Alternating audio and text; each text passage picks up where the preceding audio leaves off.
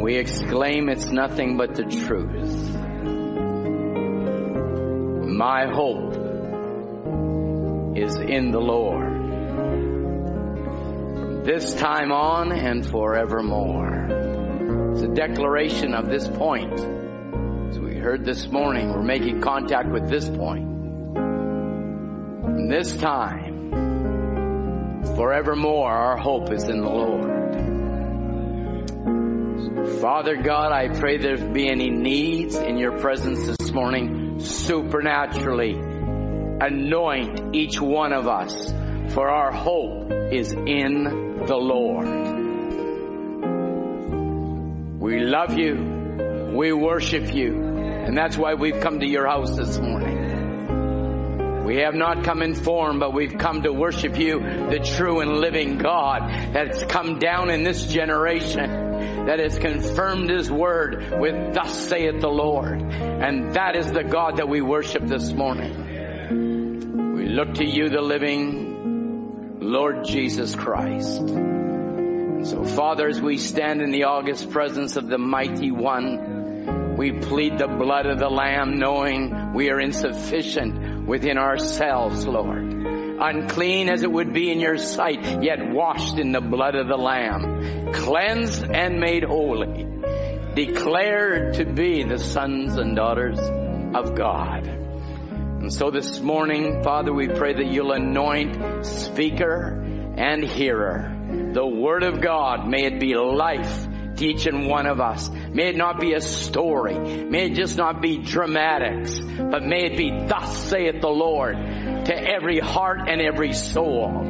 Lord, not to put humanity behind it, but may eternity be its unction and force. We commit all things now into your divine care, saying, Thy will be done in earth as it is in heaven. In Jesus' name, amen. Amen. God bless you. God bless you all. Nice to be found in the house of God, isn't it? This world is not my home. We're just passing through. And the more and more as you see it falling apart, there's another home being built for us. Let not your heart be troubled, for I've gone to prepare a place for you. And that's a future home that I'm looking forward to.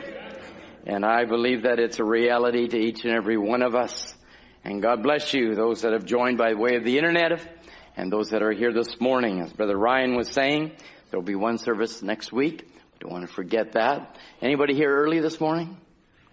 By an hour? If you are, you're the super prayed up one. I want you right here. I trust we've all now, we figured life out that time goes back and time goes ahead. So I, we used to make those announcements when we were young and hardly knew anything. Now we're old and we know a little thing. So God bless you. God bless you. Brother Murphy Wong will be ministering this evening. I'm sure you won't want to miss that. I tried to twist his arm to take this morning to give him lots of time because I'm sure he'd like to report on what ha- is happening in China. But he begged out and he owes me one. So God bless you, Brother Murphy. We're looking forward to this evening. Do you love the Lord? We say that and it seems like it's a redundant. Of course we love the Lord or we wouldn't be here. We love the Lord Jesus with all of our hearts. More and more as we see time wrapping up. Please turn to Psalms 146. Had the privilege to speak last weekend in Seattle. We had a wonderful, wonderful time with the saints in Seattle. The church is growing. I make it down probably once every four or five months. It's not enough. And each time I go down, there's new faces. And they told me on um, on Sunday that it gets up towards a hundred. So that's amazing. That's bigger than a lot of churches around America. And uh, it just keeps growing. And we got to pray for a pastor. God raise up a pastor, and uh, may God grant that to us. Uh, Psalms 146. Psalms 146. Verse starting at verse 1. Praise ye the Lord, praise the Lord, O my soul. While I live, will I praise the Lord. I will sing praises unto my God while I have any being. Put not your trust in princes, nor in the Son of Man. It doesn't mean this Son of Man. It's meaning men that are born of this earth. Do not put your trust in a Son of Man, or in whom there is no help. His breath goeth forth, returneth to the earth. And that very day his thoughts perish. Happy is he that hath the God of Jacob for his help, whose hope is in the Lord his God. He doesn't stop there. He says, which made heavens and earth. Our hope is in the Almighty. David's trying to make a point here. We're not just believing in some mist. We're believing in a mighty God who rolled off the heavens and the, and the suns and the moons and stars by his spoken word, which made heavens and earth and sea and all therein is, which keepeth truth forever, which executeth judgment for the oppressed, which giveth food to the hungry, the Lord loosen the prisoners. The Lord opened the eyes of the blind, and the Lord raises them that are bowed down. The Lord loveth the righteous. May he add his blessing to the reading of his word. You may have your seats. Also, please turn with me to Acts chapter 27. Acts chapter 27 and that's Paul on his way to Rome with a perilous voyage ahead of him. Not too much different than us. Having a perilous voyage. God had already spoke to him, said, you will be in Rome. So we know he's under prophecy of the Word of God, so nothing's going to stop him from getting to Rome. Nothing. So now the preparation is being made, of course, and we, and we understand that Paul has a lot to, uh, input to give, but they don't want to take his input. If we understood that Paul was a prophet, I'd take everything that he said. But they didn't realize that he was a prophet. And then as, as Paul was telling them what the future was going to be, he said, now in verse 22, we know the winds have come they can't land. Ship's going to be wrecked, but there will be no loss of life. We understand that. Paul has declared that. He's a prophet. Paul is now saying, and now I exhort you to be of good cheer. What do you mean? We're going to be shipwrecked. What are we going to be in the deep? The waves are going to crash over our heads. I can't swim. I mean, you can have any number of excuses you want. And I'm sure there was a, lot of excuses that were being flying around the ship.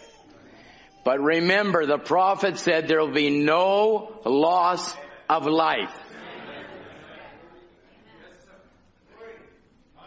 Praise the Lord. It's been spoken. I exhort you to be of good cheer in the midst of a storm.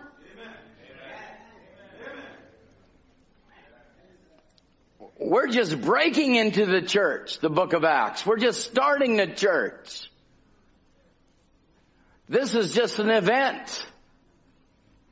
And he's saying to many unbelievers, be of good cheer. But he's not talking to a group of maybe six, seven, eight hundred people that are believers.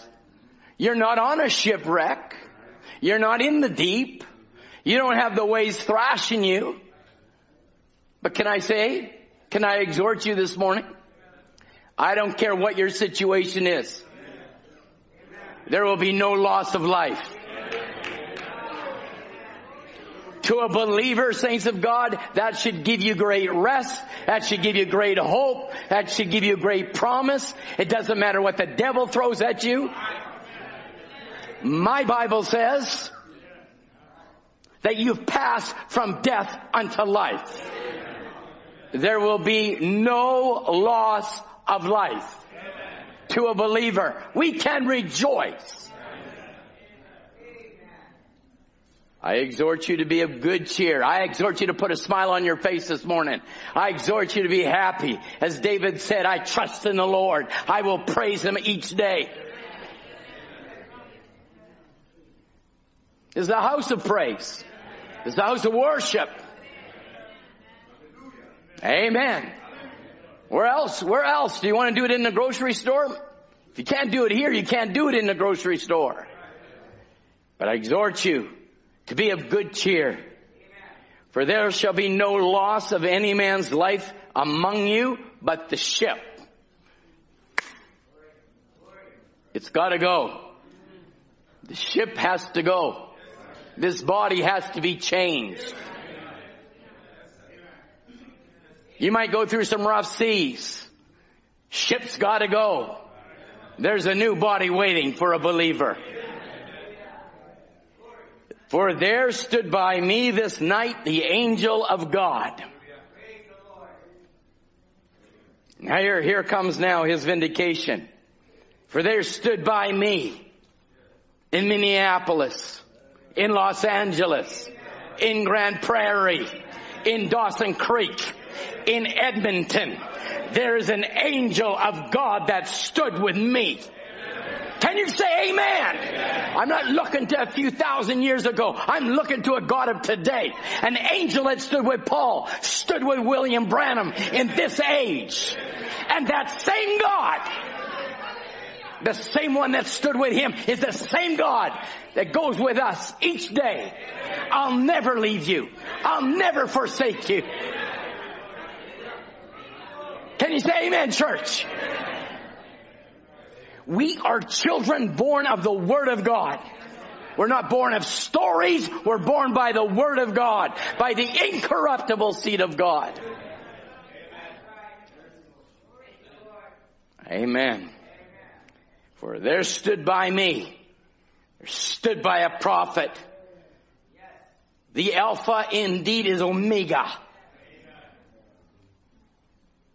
An angel of the Lord stood by me whose I am.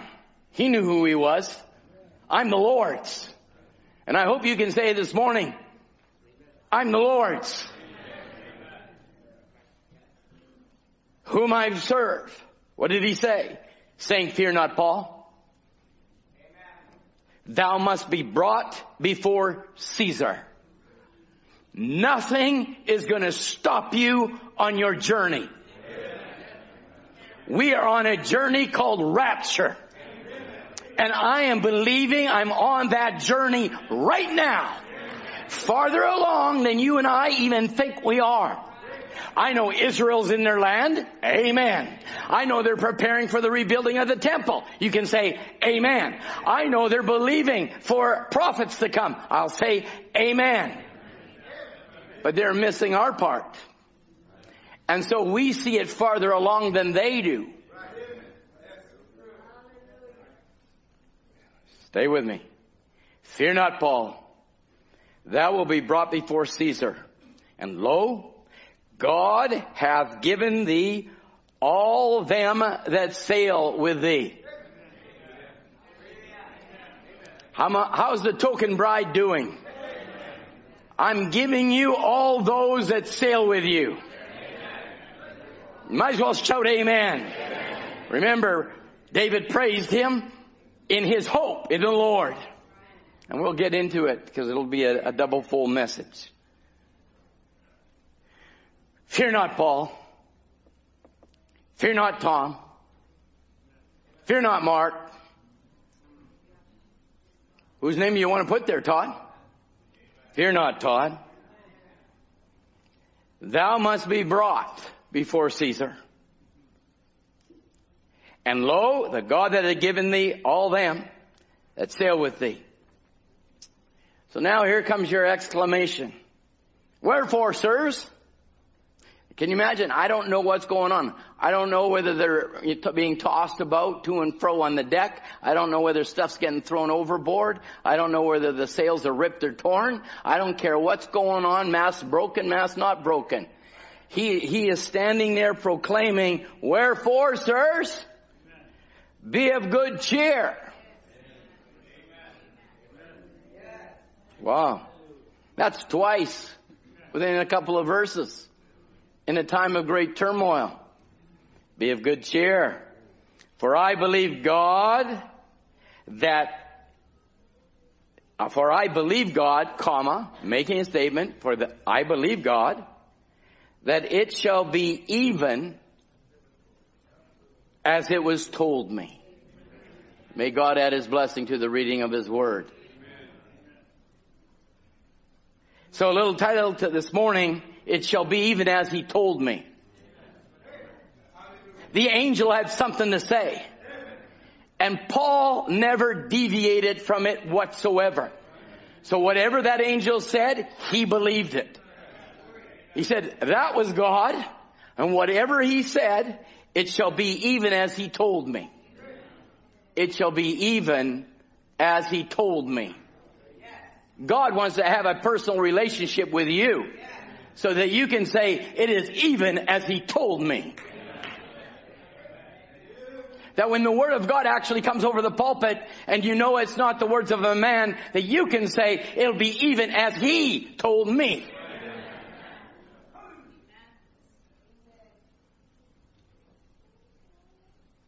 Because already in Acts 27 and 20, just a few verses before that, it says that neither sun nor stars and many days appeared and it was no small tempest lay on us. Paul writes also, all hope that we should be saved was then taken away. All hope was gone.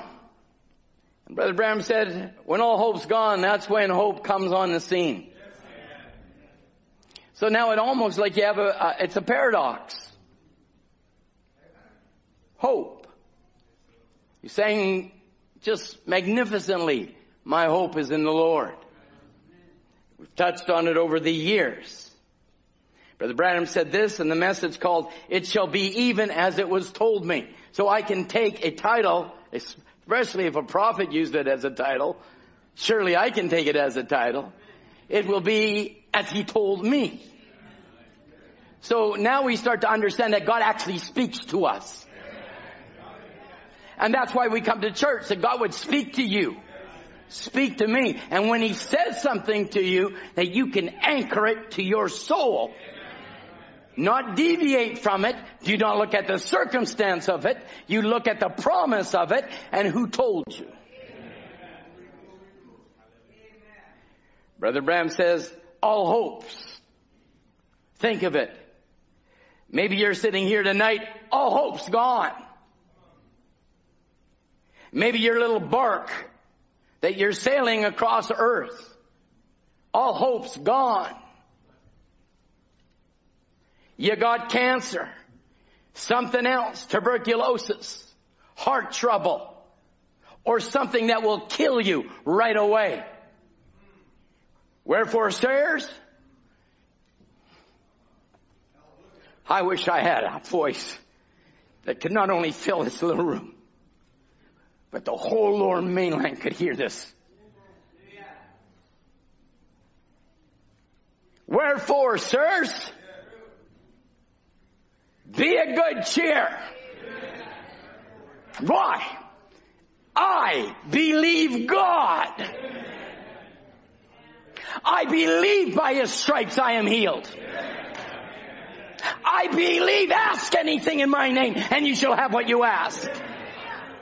Wherever two or three agree in touching one thing, you shall have what you ask.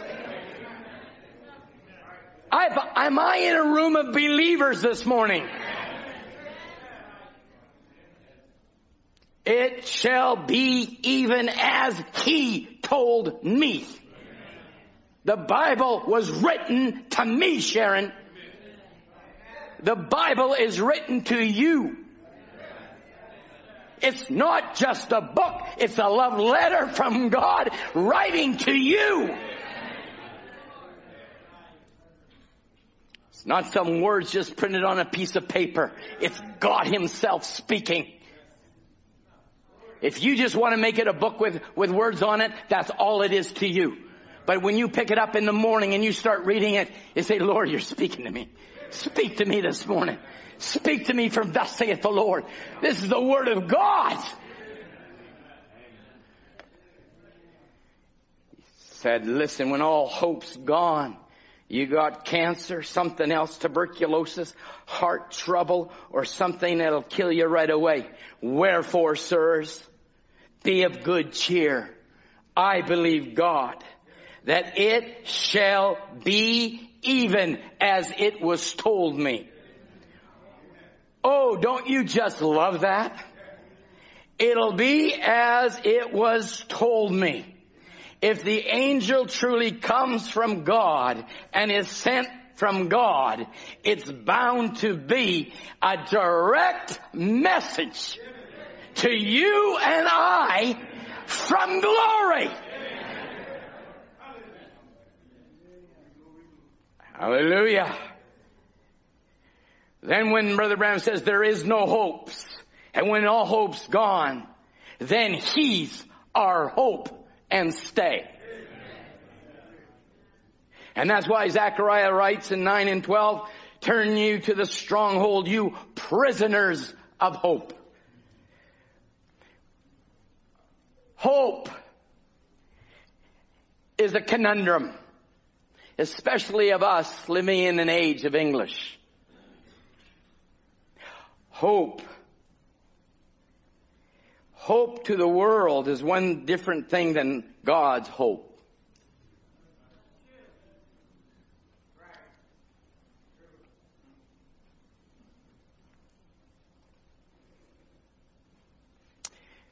Why don't you turn to Hebrews 6 and 19?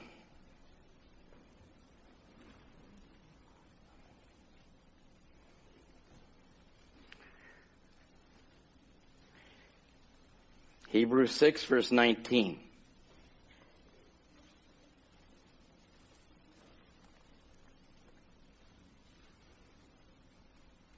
Hebrews 6:19 says, "Which hope we have an anchor of the soul." Which hope we have an anchor of the soul both sure and steadfast. Hmm. Hope that's both sure and steadfast which entereth in to that within the veil. Can we just dissect it a bit? Which hope, or this hope, in the Greek, when they're writing, is meaning a hope of confidence and assurance. You think, well, I, I hope I get that raise. Well, it depends. If you do it as what Webster would say, you might not get it. But if you say it as the Bible says, you're going to get it. Which hope do you want? My, this hope.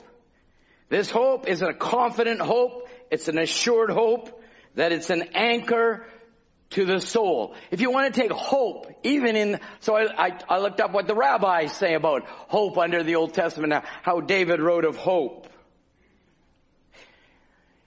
In the Old Testament, when David even wrote of hope,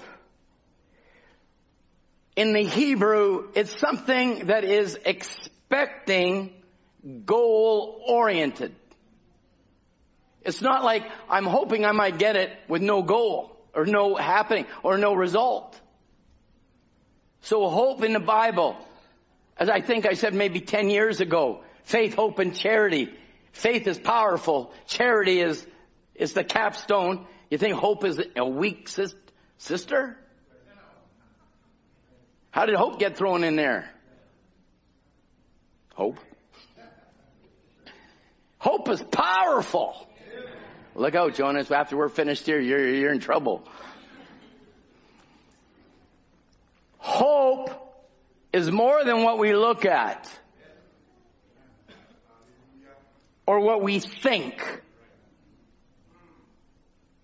This hope, whether it be Old Testament or New Testament, comes with a confident expectation and assurance of receiving. Hope.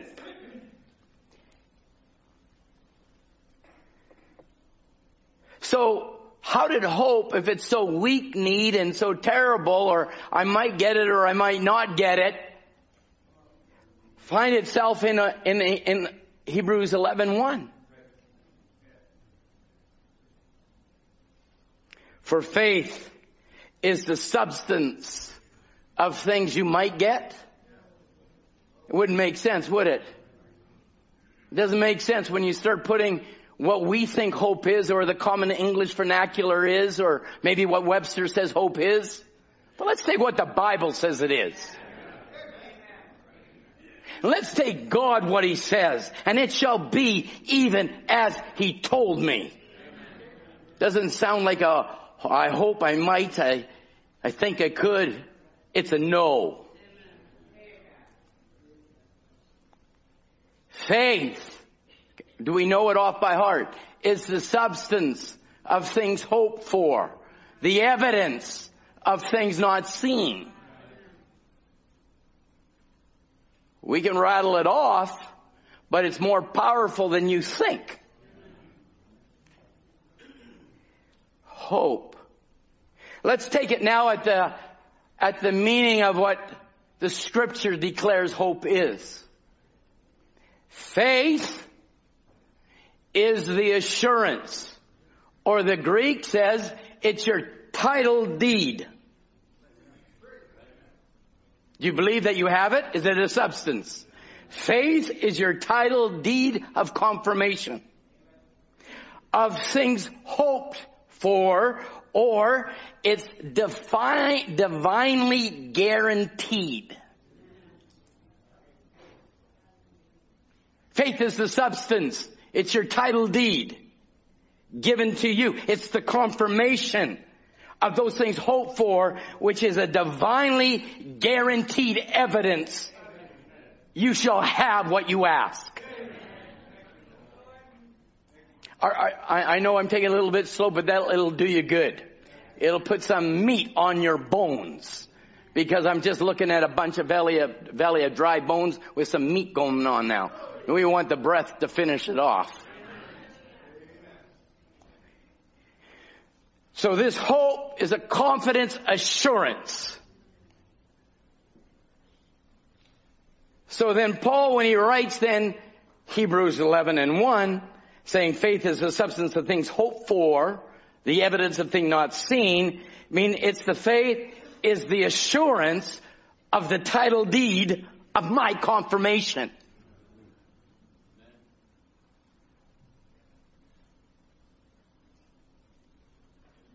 And that is why you'll hear the prophet say when he talks about Calvary, Satan lost all legal rights.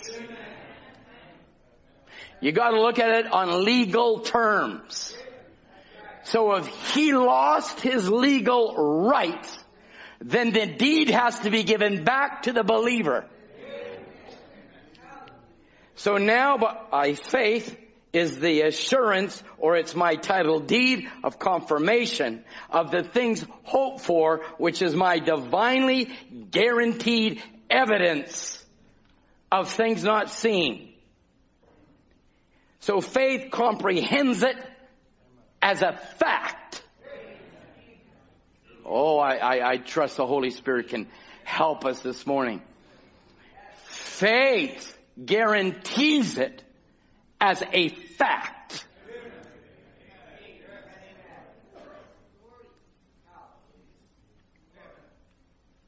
Michael, do you have your keys on you?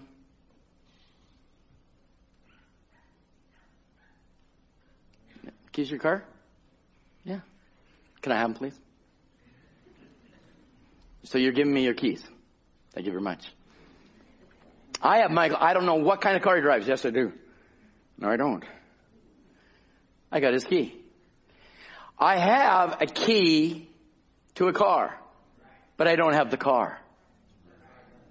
It's not mine. Michael, you gave me your keys. You can have your key back. Thank you very much. Unless you want to give me your car. No, you don't. so he gave me a gift, or he gave me a part of something, but he didn't give me the full deal. He could say, you could use my car, you could borrow my car, even for a space of time. But it's not my car because I don't have the deed to the car. I don't have the substance to the car. I have the key. It will make the car go, but it's not my car. But when God gives you faith, it's not just the key. It's the title deed of the promise. And you can hold that before the devil and say, devil, this is substance, faith. You lost your right. Jesus won it back. It is mine. And I believe what he said. Can you say amen? This is not church theology. This is church reality. It's taking God at His word and you telling the devil by faith they conquered kingdoms. By faith, Noah built an ark to the saving of his whole household. By faith, Sarah received strength to receive seed. She has substance to it. It became a personal guarantee. Mine. So then you can say, then if that's mine, healing's mine, deliverance is mine, joy is mine, victory is mine. Every promise that lays in the Bible is mine. And I believe what the angel said. It's the angel of the covenant. I believe in the token hour. He says you can have your families. Do you believe what the angel said? You believe that there's going to be a translation? Do you believe there's going to be a rapture? Do you believe there's going to be a new body? Do you believe there's going to be things that are to be? Do you think there's a new home? Why, the angel told me. And I believe what God told me.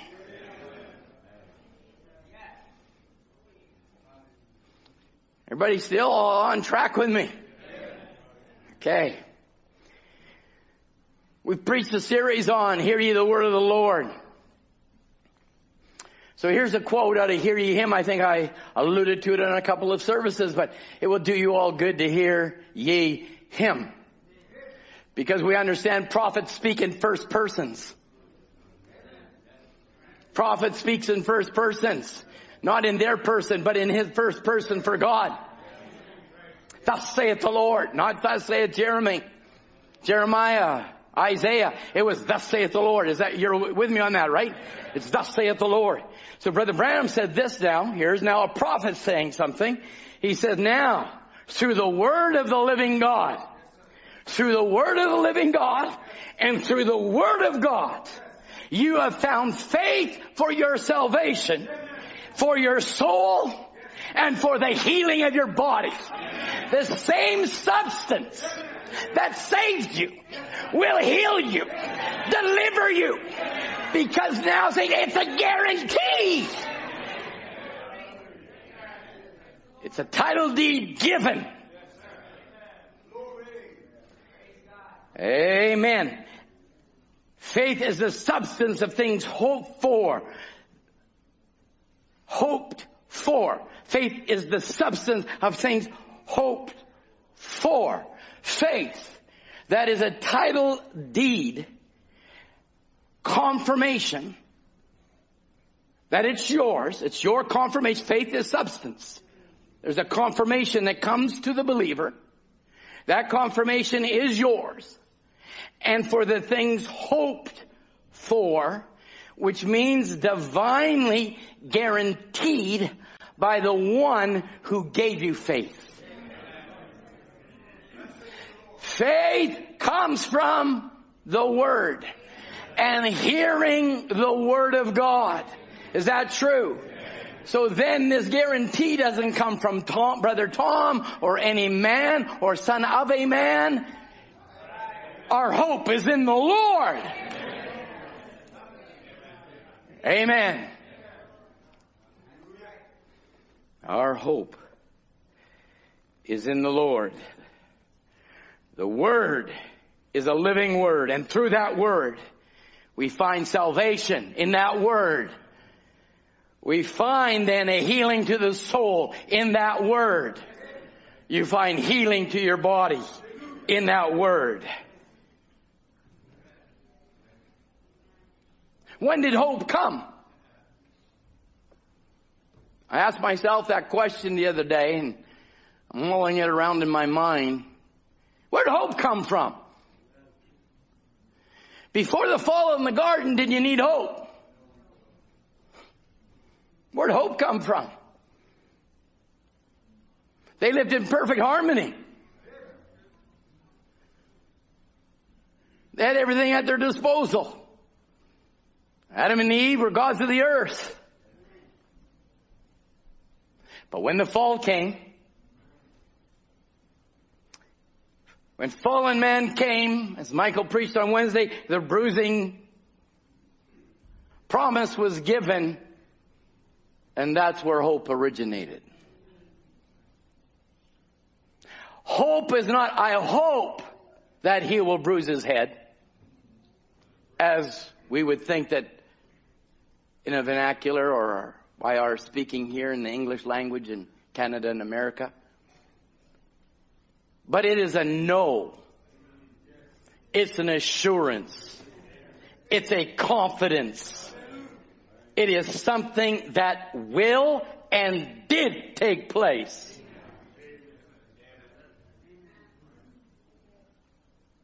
Hope. Can you imagine when it all took place? The fall came can you imagine the pandemonium that happened on earth when everything was once in harmony? Ima- amazing when the lion was laying with the lamb and how things changed. Or the antelope with the cougar. What came over the earth? Something horrific something that your mind can't even put together. And chaos was created by the God of this evil age. And at its chaotic, epic point, I wonder whether Adam and Eve could ever come to the place of saying, is there any chance for it to return? Back to its Eden beauty.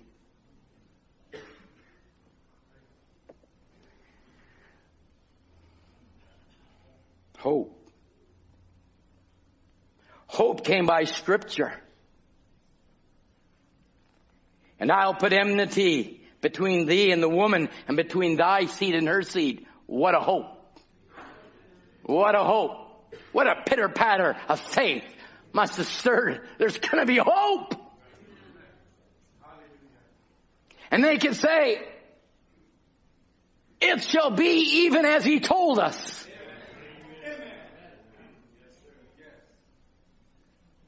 It shall be, even as he told me.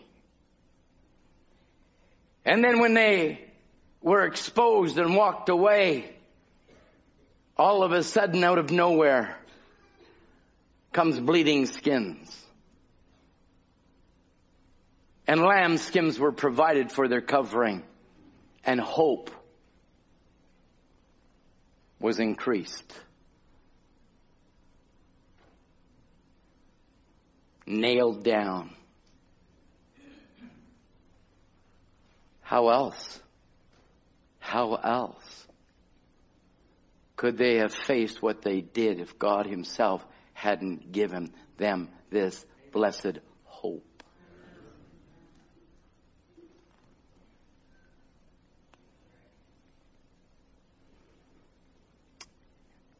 Genesis 3 and 21 and Unto Adam also and to his wife did the Lord make the coats of skin and he clothed them.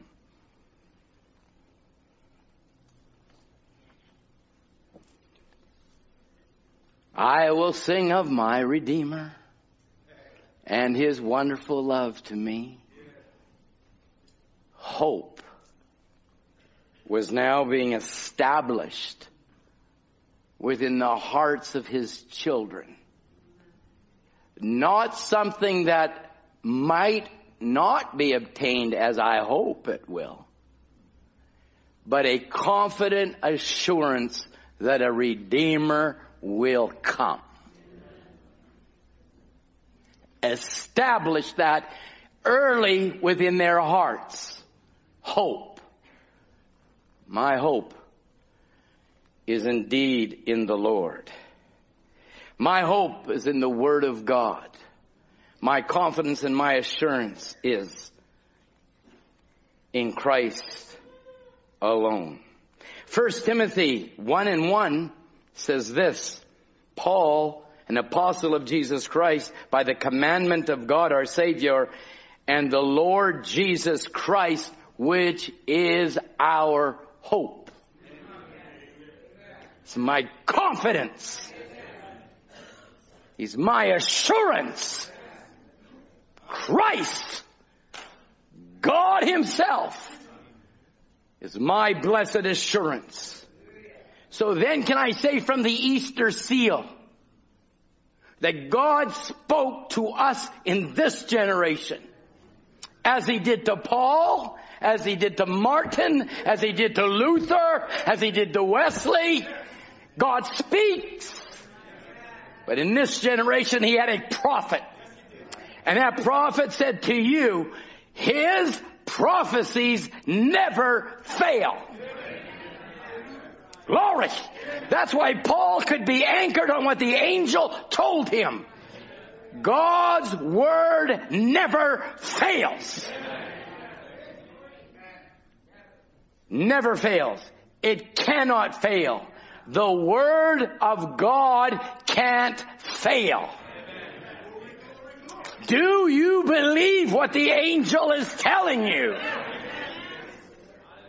His prophecy can't fail. His word can't fail. His promises can't fail. Oh my. He said, as it's written by the Spirit that raised up Jesus from the dead, if it dwells in your being and your body, it will quicken your mortal body. You can shoot it, you can burn it, you can do anything you want to. You can make fun of it, you can tear it down, you can do what you want, but God is going to raise it up. For he said, every saint of God that has the promise in him knows that it's true. So fear not, brother.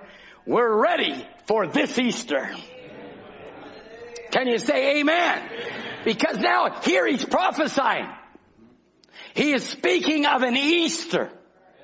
He's speaking of a rapture. You're with me. But brother Tom, man, it is so crazy out there.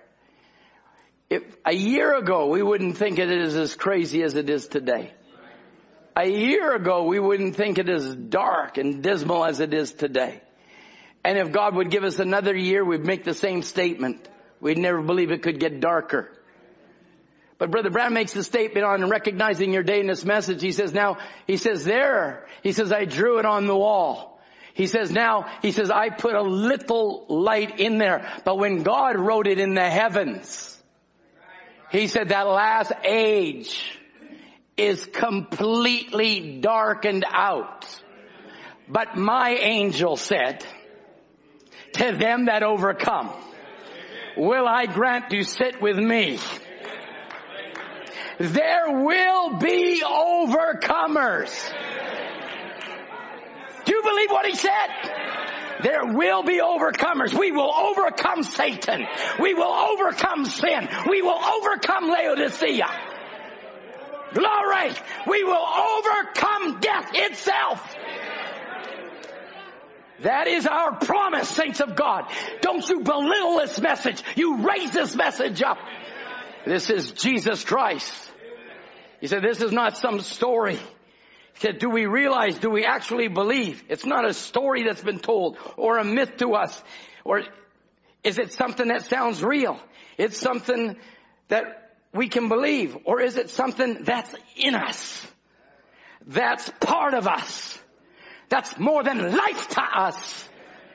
What attitude do we sit in this morning in this tabernacle? Remember, saints, it will be a small flock that receives it. But in the name of the Lord Jesus Christ, I receive this message. Hallelujah. He said the seals are open. It's revealed to us. We know serpent seed. They argue about water baptism. They are as blind as Israel was blind when Messiah came. But Laodicea, he says, is as blind. They are blinded for you and I to go in a rapture. Hallelujah.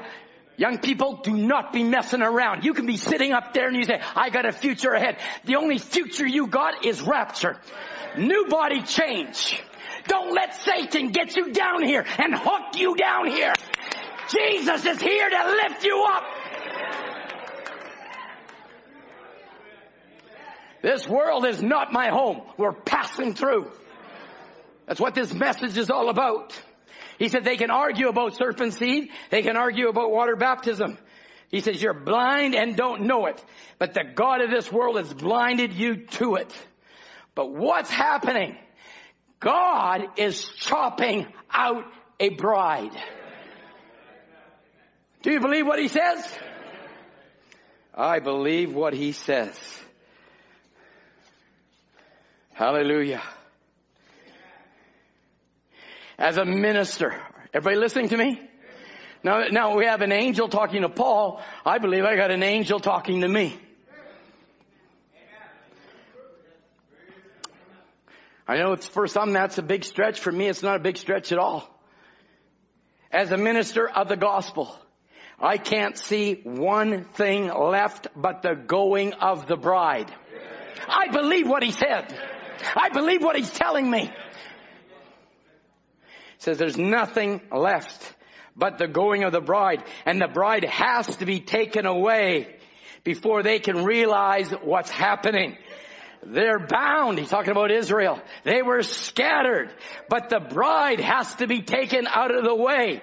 Which we're, they're waiting for the bride so their prophets can come. People think even in this message that they're going to help those prophets. Who helped William Branham? Who helped William Branham? It was the angel that led that prophet. It will be the same angel that anoints Moses and Elijah to Israel. They're waiting for us to go for the prophets to come. Hallelujah recognizing your day and its message. Glory. Men and women. Now I, I that's where, where I got the thought last week. Remember on inventory? How you gotta take inventory and sometimes it's messy to do inventory in, in, in stores and dirty and uh, all that way. Here's their inventory. Page 15, recognizing your day in this message. Men and women, it's time to shake yourselves. Examine yourselves see where we're standing. For death will not change it. So they've gone for 2,000 years. Moses for about 2,500 years and Elijah. And he just goes on in that thought. And then the next paragraph he says, your nature this morning. If you're a doubter of God's word here, are you listening to me? Time to shake yourself.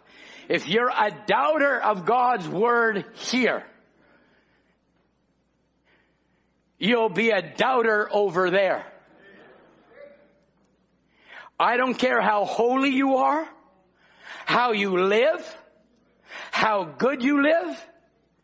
It wouldn't change one bit to die. It's just your dwelling place. And if you can't accept the whole Word of God the way it's written, you won't do it there. So don't worry. You won't be there. Now you say, well, brother Tom, that's strong. That's God speaking to an age. But I have to take that as to me. That's why I have to take inventory. Where he says, I don't care how holy you're living.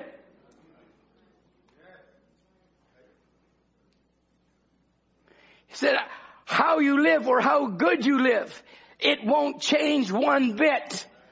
You say, well, I believe this message for years, but not in the message? Wake up, people. This was given of God. No different than an angel came to Paul to get him to Caesar. That an angel came down in this generation to get you into a rapture. I'm sorry. This is not a club. Oh, I go to this church because I got friends there. And I go to that church because I got friends there. No, no, no, no. I come to church to meet with Jesus. You can go to church after church and it's dead, dead, dead. But saints, I want to go to a church where there's life. Where the word's living. People are being changed. Delivered from fornication, adultery, pornography, drinking, drugs, homosexualities, lesbianism, delivered by the word. What you are here, you'll be there. You stay like that, don't worry, you won't be there. I'll play with church. I'll come with mommy and daddy. You gotta have your own experience, son. So I've been 22 and birthed here at Cradle Row. Have been dedicated by the pastor. You even dedicated me, Brother Tom. That has nothing to do with it. You must be born again. Period. Born by the Word of God. Hallelujah. That's why Paul can write in 1 Timothy 1 and 1. Paul, an apostle Jesus Christ by the commandment of God, our Savior, our Lord Jesus Christ, which is our hope.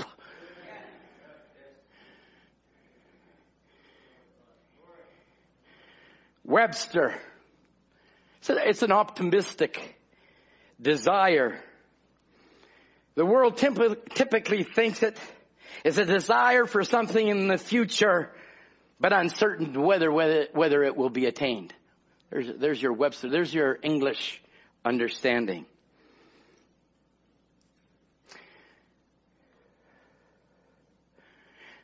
There was a philosopher in the time of Nero, or Titus, one of the two. His name is Seneca. And his, his best statement he could make Oh, it's Nero. Sorry, it's Nero. The tutor of the nefarious Emperor Nero. His best defin- definition of hope was it's uncertain good. But in the Renaissance, when the word was starting now to become alive, Dante made a, made a, a, a statement. He was an artist. He said, life without Christ is hopeless. It's a hopeless. Life without Christ is a hopeless end. Hopeless end. And in Christ, an endless hope. Can you say amen? Life without Christ, he says, is a hopeless end. But a life with Christ is an endless hope. Can I tell you another? Uh, that, I, I thought that was a great statement. And maybe I might make a quotable quote. Maybe somebody said it already, but I'm sure they have. I'm, there's no new thing under the sun. But I'll make it, and uh, I'll make the statement. There's no hope in hell.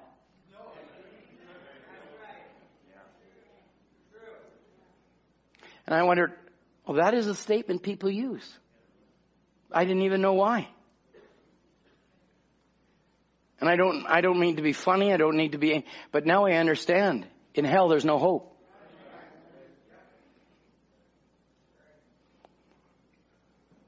But with Christ,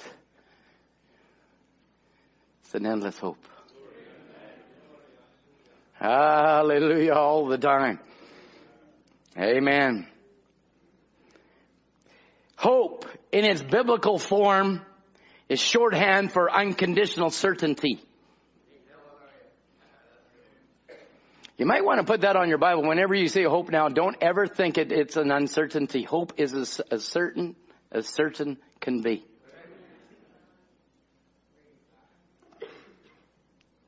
In the New Testament, when it was used, hope means it will absolutely, positively come to pass. Hence, when it refers to the return of Christ as our blessed hope, it's referring to something that you can count on. You can count on it. It will come to pass. It's absolutely certain.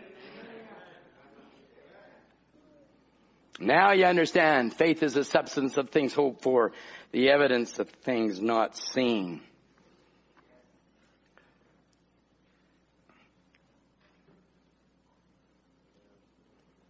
When a man and a woman, or a woman, that knows the word and will of God, you become persistent. True? You become confident. Cause it's your assurance.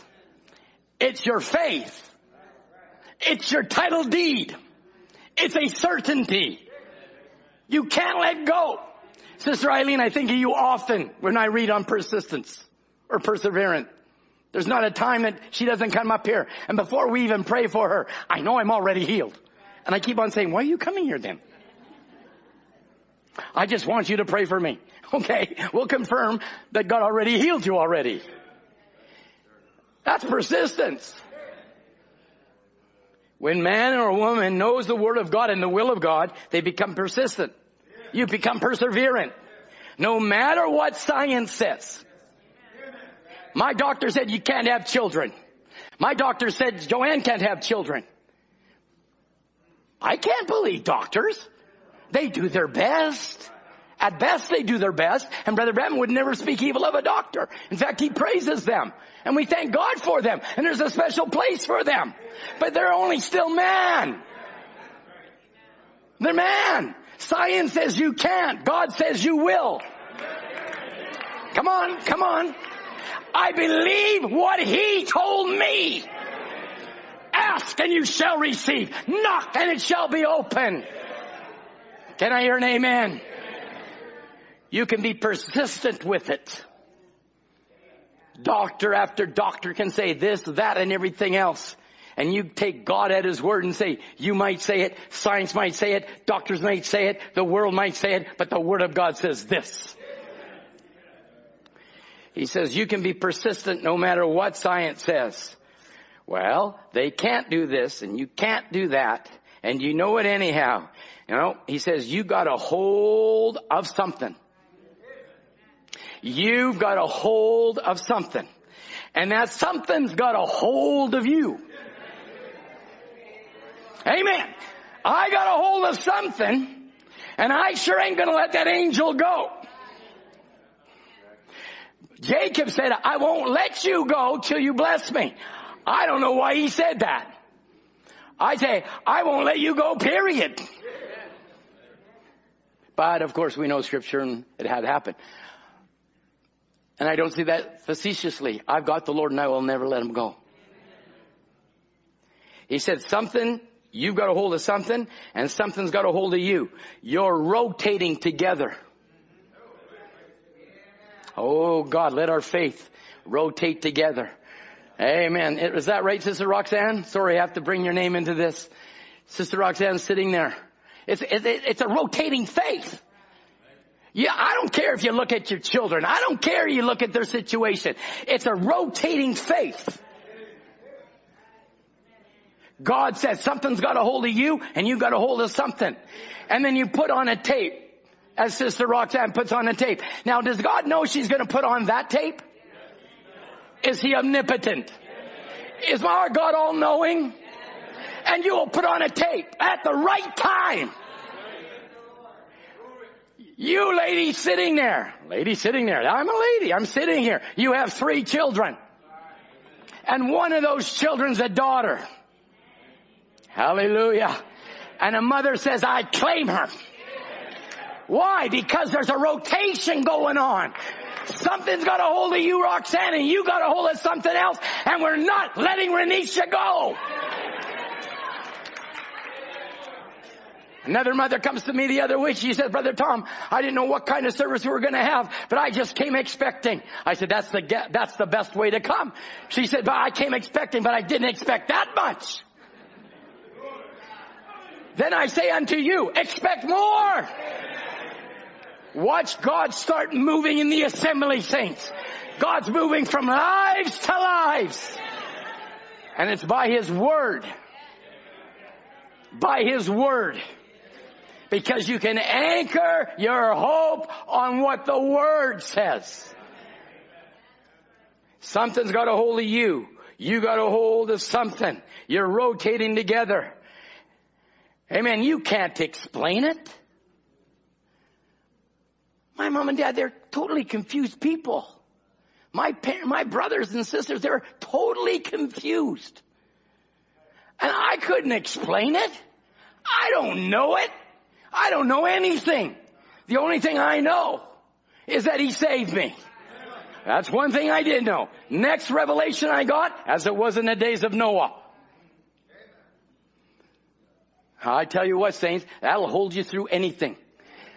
And in that revelation, serpent seed became alive. And something got a hold of me and I got a hold of something. And we've been rotating together for 40 some odd years. Amen. And you can't explain it. You can't scientifically prove it.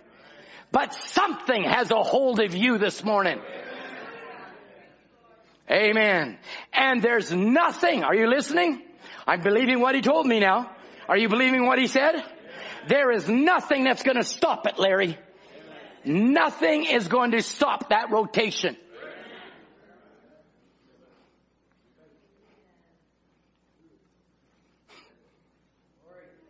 Hallelujah. Glory. Nothing is going to stop it.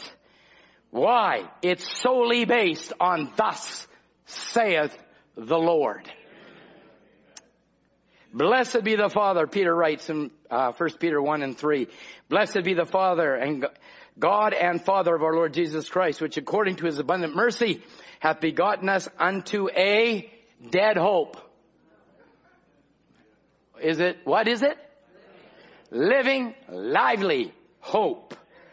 By the resurrection of Jesus Christ from the dead it's His boundless mercy to us through the new birth that we have an ever living hope and that living hope is through His resurrection. That's why David could say, happy is he that hath God, the God of Jacob. For he is his help, whose hope is, the, is in the Lord his God. For thou art my hope. O Lord God, look it up if you want to. You got the time. Psalm 71 and 5. Thou art my hope, O Lord. Lo Lord God. Look it up. It means thou art my help, O Lord Elohim. Almighty God. You're my help. And if he's helped you once, he'll help you forever. When he reached down his hand once, he'll reach down his hand forever. Jeremiah says, blessed is the man who trusted in the Lord whose hope is the Lord. Lamentations 3 and 24, the Lord is my portion and saith my soul, therefore I will hope in him. Paul writing in Romans 15 and 13, now the God of hope fill you with all joy the God of hope fill you with all joy and peace in believing that you would abound in hope through the power of the Holy Ghost. It's wonderful scripture. Wonderful word. Oh, sinner tonight. How can you walk away from this place, out from under the token? How can you take any chance on any church member or anything else? How can you afford to do this? Seeing we're living in a time where there is no hope. Now he's making reference to the hope of Laodicea. Why would you take refuge where there's nothing but destruction and perversion and tribulation? Why? Why are you listening to Satan? You're listening to somebody because you're not listening to God. Seeing we're living where there's no hope. In politics, there's no hope in future. The only thing that lays is the coming of the Lord Jesus Christ and the coming of Jesus Christ to get his church. Say, Brother Tom, you've been preaching for a long time. The church has been here for a long time. Do not fall into this category, please. Do not fall into 2 Peter 3 and 3. Do never fall there. Knowing this first, that there shall come in the last days scoffers, walking after their own lusts, saying, where is the promise of his coming? But brother Tom, the prophet's gone off the scene since 65. Well, if he would have came in 75 when I got saved, who wouldn't be here going in a rapture? And if you would have said, well, it should have been last year we go in the rapture, or two years ago, we wouldn't have James and Shirley sitting here. So people say, where is the problem? We are in the coming of the Lord Jesus. The problem of it is you get that mindset because you're out of the Word.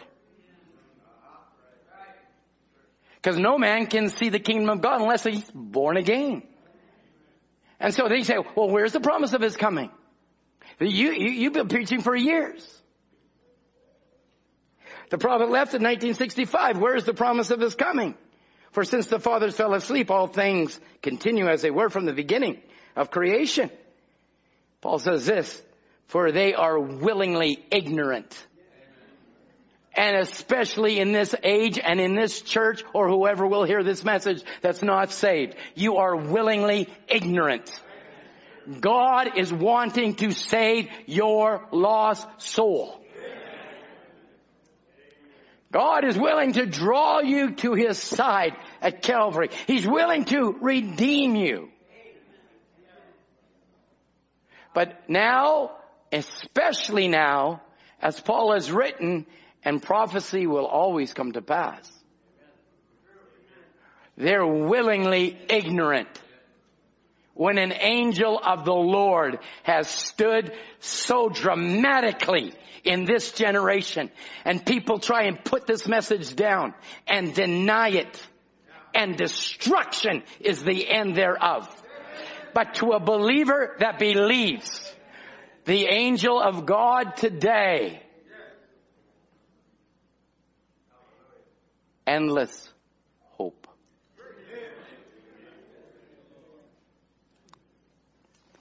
Scriptures. Now you tell me, saints of God. Can, can, can, can I just, will you give me another hour? I was going to say five minutes, but I knew you would always give me five, but you won't give me an hour. How many scriptures were prophesied for Jesus to come? How many? A lot. You say, and most, most people would say, well, there's a lot of scriptures. But do you realize one commentator starts to lay them all out, and I just wrote down a few. 333 scriptures were written of a prophecy the Messiah would come. Can you imagine? Isaiah says, Isaiah 4, 7 and 14, born of a virgin. Micah said it'll be out of Bethlehem. Jeremiah said there'll be a slaughter of children. Hosea said be, they'll be called out of Egypt. Jeremiah says there'll be an entry into Jerusalem, which there was. Isaiah, he'll be anointed of the Spirit. Psalm says they'll feed him gall and vinegar. And Psalm says there's not a broken bone in his body. Isaiah says he will, um, he'll, he will, the dead, burial, and resurrection of Christ will be for our sins and our forgiveness. And then we've got Daniel, we've got Isaiah, that he will be Emmanuel. And I'm just listing off too fast, unfortunately. I'd like to read each one of the scriptures. Jeremiah talks about the disciples forsaking him. Jeremiah, or Zechariah talks about his soul for 30 pieces of silver. Isaiah said he'll be spit on and scourged. His hands will be pierced in Psalms 22 and 16. And how many people actually realize Messiah came? Oh, I'll know. I'll, I'll, I'll be ready. They weren't even close to being ready. Jesus came to earth as a babe, born of a virgin. And angels were sent, as Brother Branham said, not to the uppity ups, not to the Pharisees and not to the Sadducees, not to the religious people.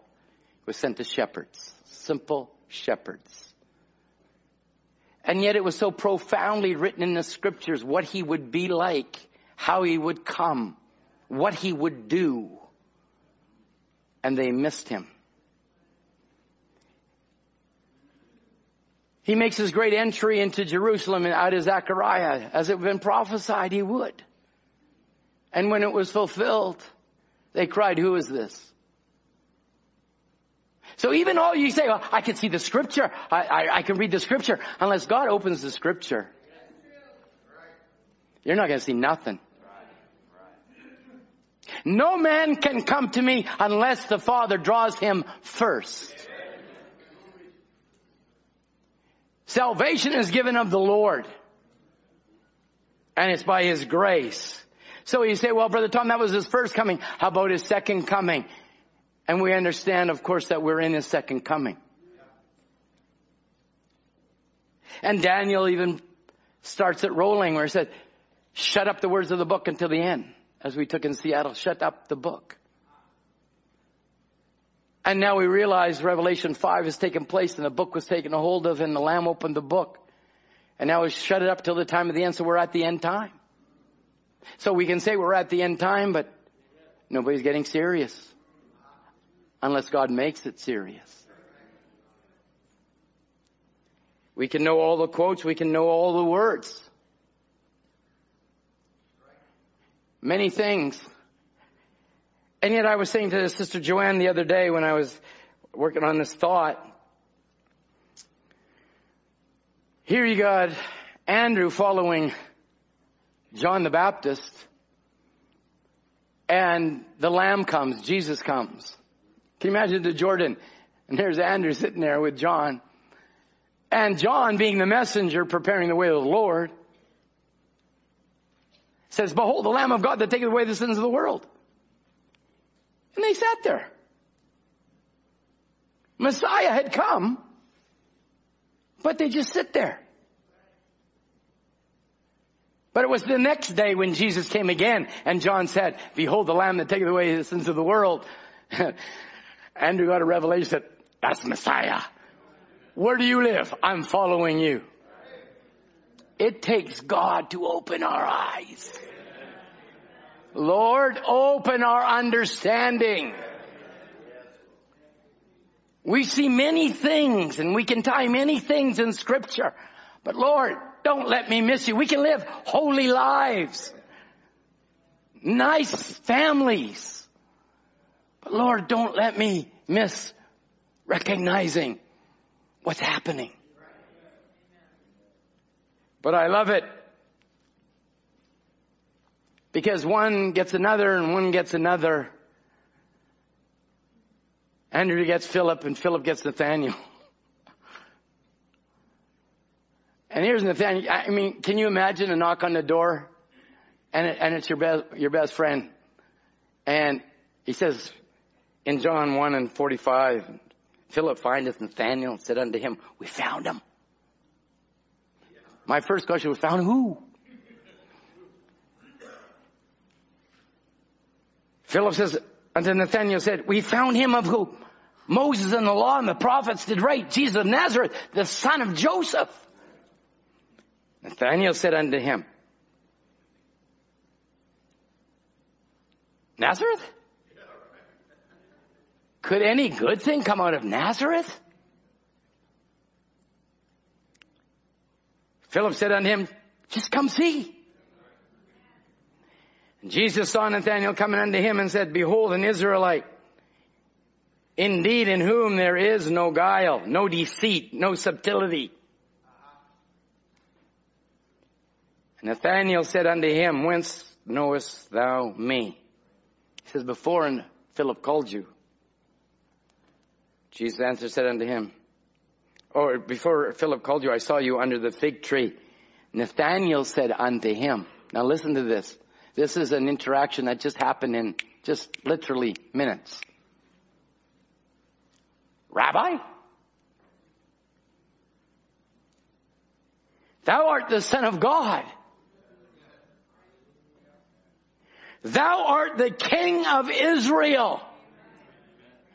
Just because he told him he was an Israelite in whom there was no guile, he caught the revelation of rabbi,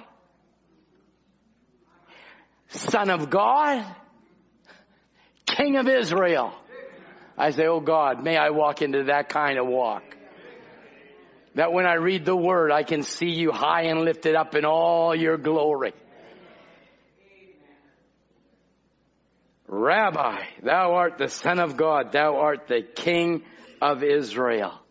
And yet today, we have a prophet come and said, there's an angel over you.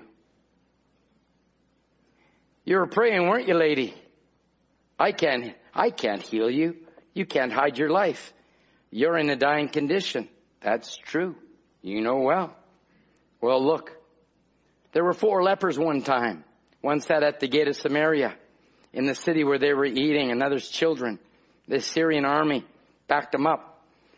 Why do we sit here? If we sit here, we'll die. If we go to the city, we'll die. We've only got one choice. That's go down to the camp of the enemy. And if they save us, we live. And Brother Branham turns around, I think I preached on a while ago, and God rewarded their faith. And they went down to the enemy's camp, and the loving Father supplied for them is the same God that's going to heal you tonight. If Nathaniel can, can believe Rabbi, Son of God, King of Israel, by one discernment, surely then this church can believe God for anything. Do I hear an amen?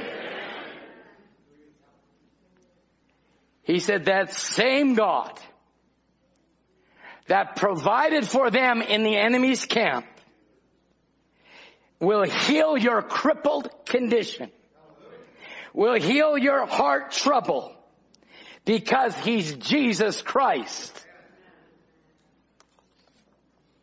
Now, that's just one time. One time he yells out, Rabbi, Son of God, King of Israel.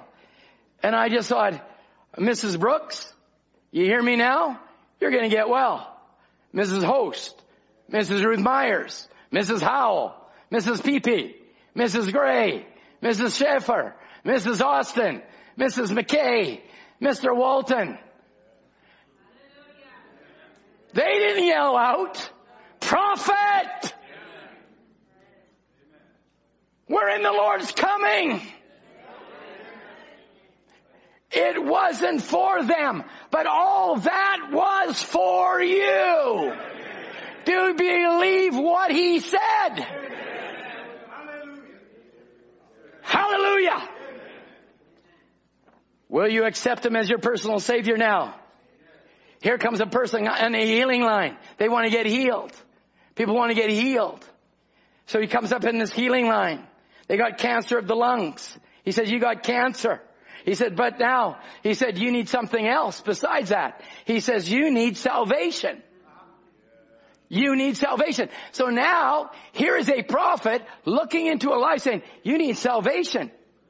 And, she, and, they, and they agreed. They said, yes. He said, will you accept him? They also he said, will you accept him? You will? You need a savior. Amen. Do you accept him as your savior? Raise your hand if you accept him. Oh, you accepted him. Yes, God knows who you are. Mr. Keith, go back home. You're healed. You're saved. Glory. That was an angel speaking to them, and if they believed it, they got what they asked. Do you believe the word? Do you believe Jesus, the mighty angel? You can have what you ask this morning, and whatsoever you ask believing, you shall have what you ask. Let me tell you something. So that was the missus. How about you, Mr. Boggs? How about you, Mr. Murphy? Don't you hear that voice speaking? That's not me. That's God speaking to you. Amen. That wasn't my voice. That was Him operating my voice. Do you believe what the Lord Jesus just spoke? That wasn't me. That was Jesus speaking to you. Do you believe what this angel has said? I don't care what tempest you're in. I don't care how broken your boat is. I don't care what your condition is. Jesus is here to minister to your need.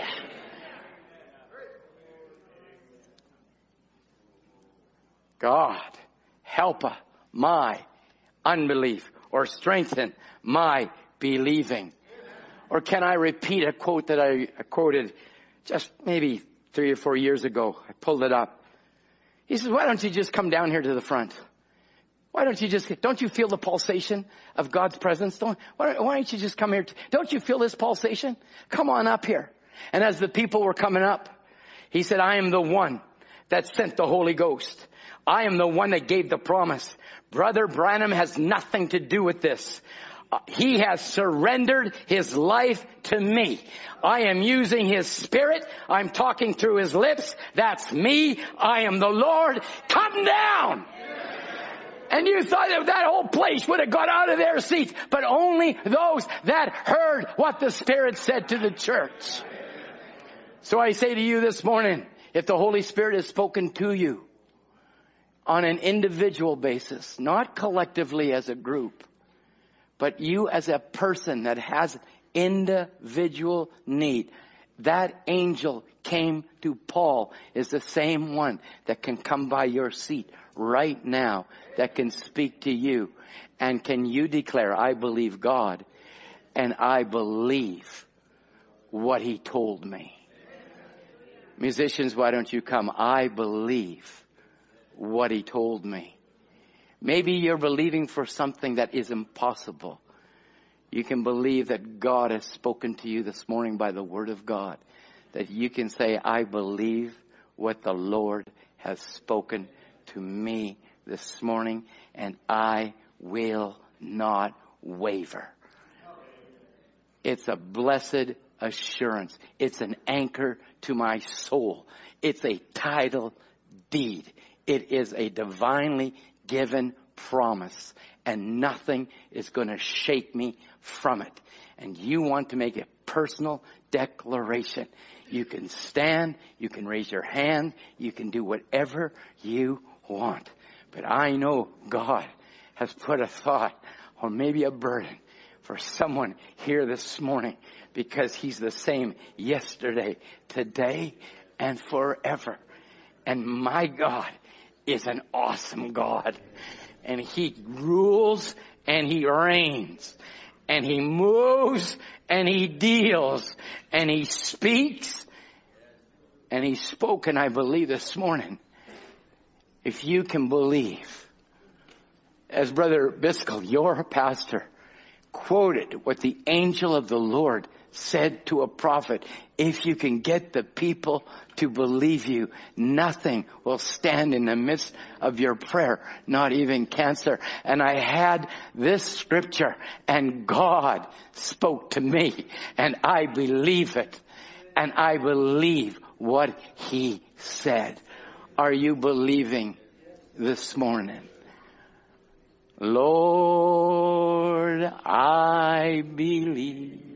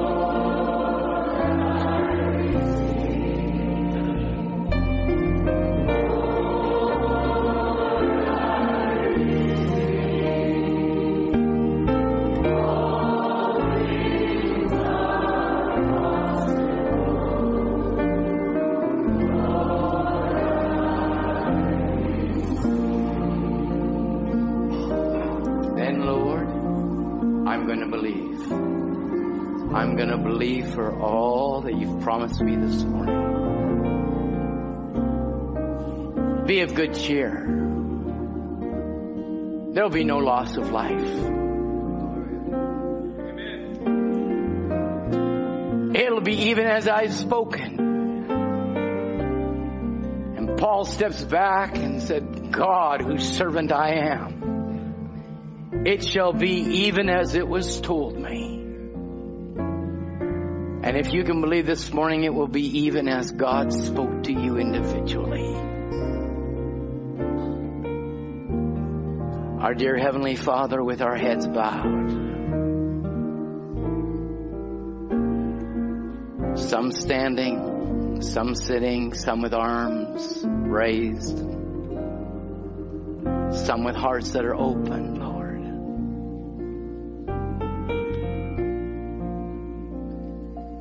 You are still the mighty God. You stilled the raging sea by the word of God. Peace, be still. Let that same one come, Lord, and speak peace to the troubled soul this morning. It'll be exactly how you said it according to your word.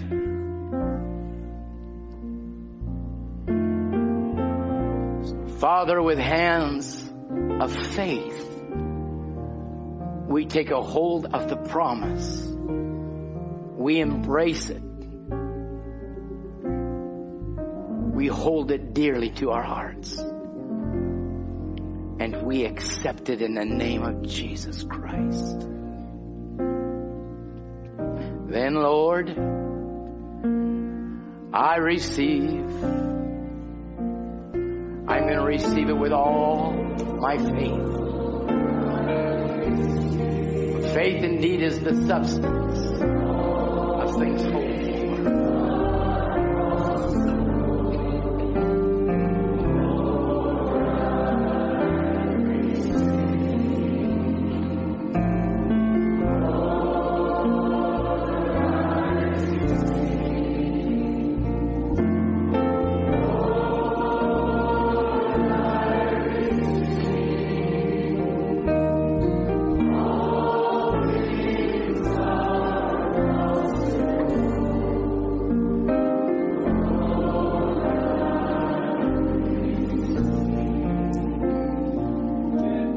There's somebody here that hasn't received Christ Jesus as your own personal Savior.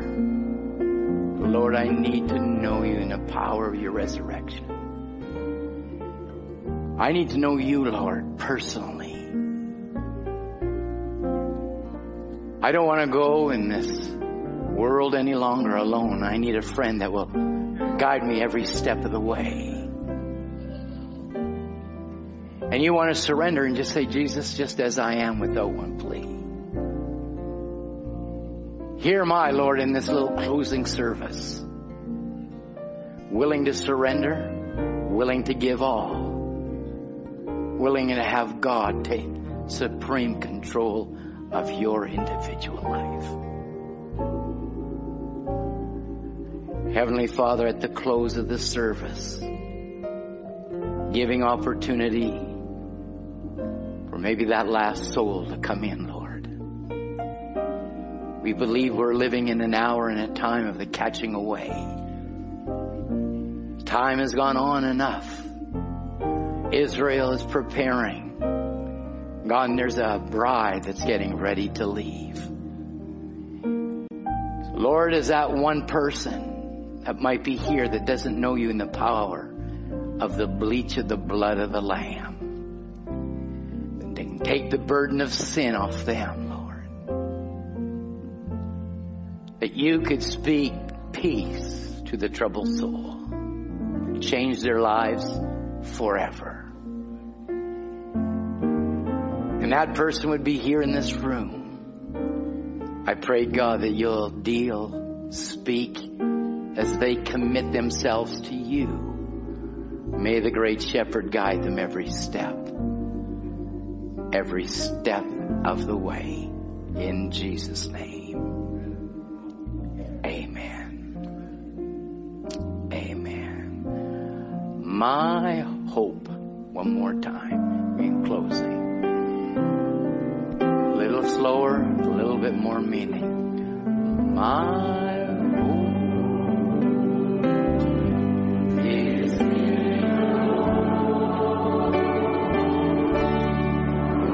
the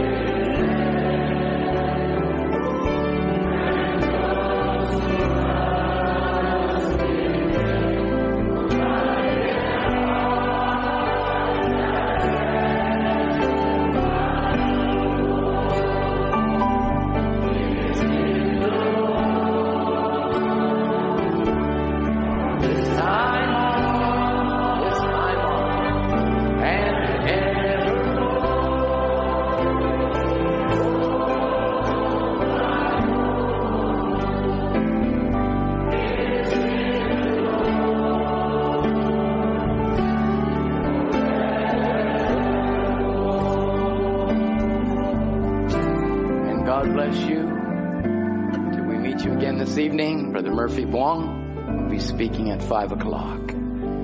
Amen. Take the word of God and hold it dear to whatever God's made real to you this morning. God bless you.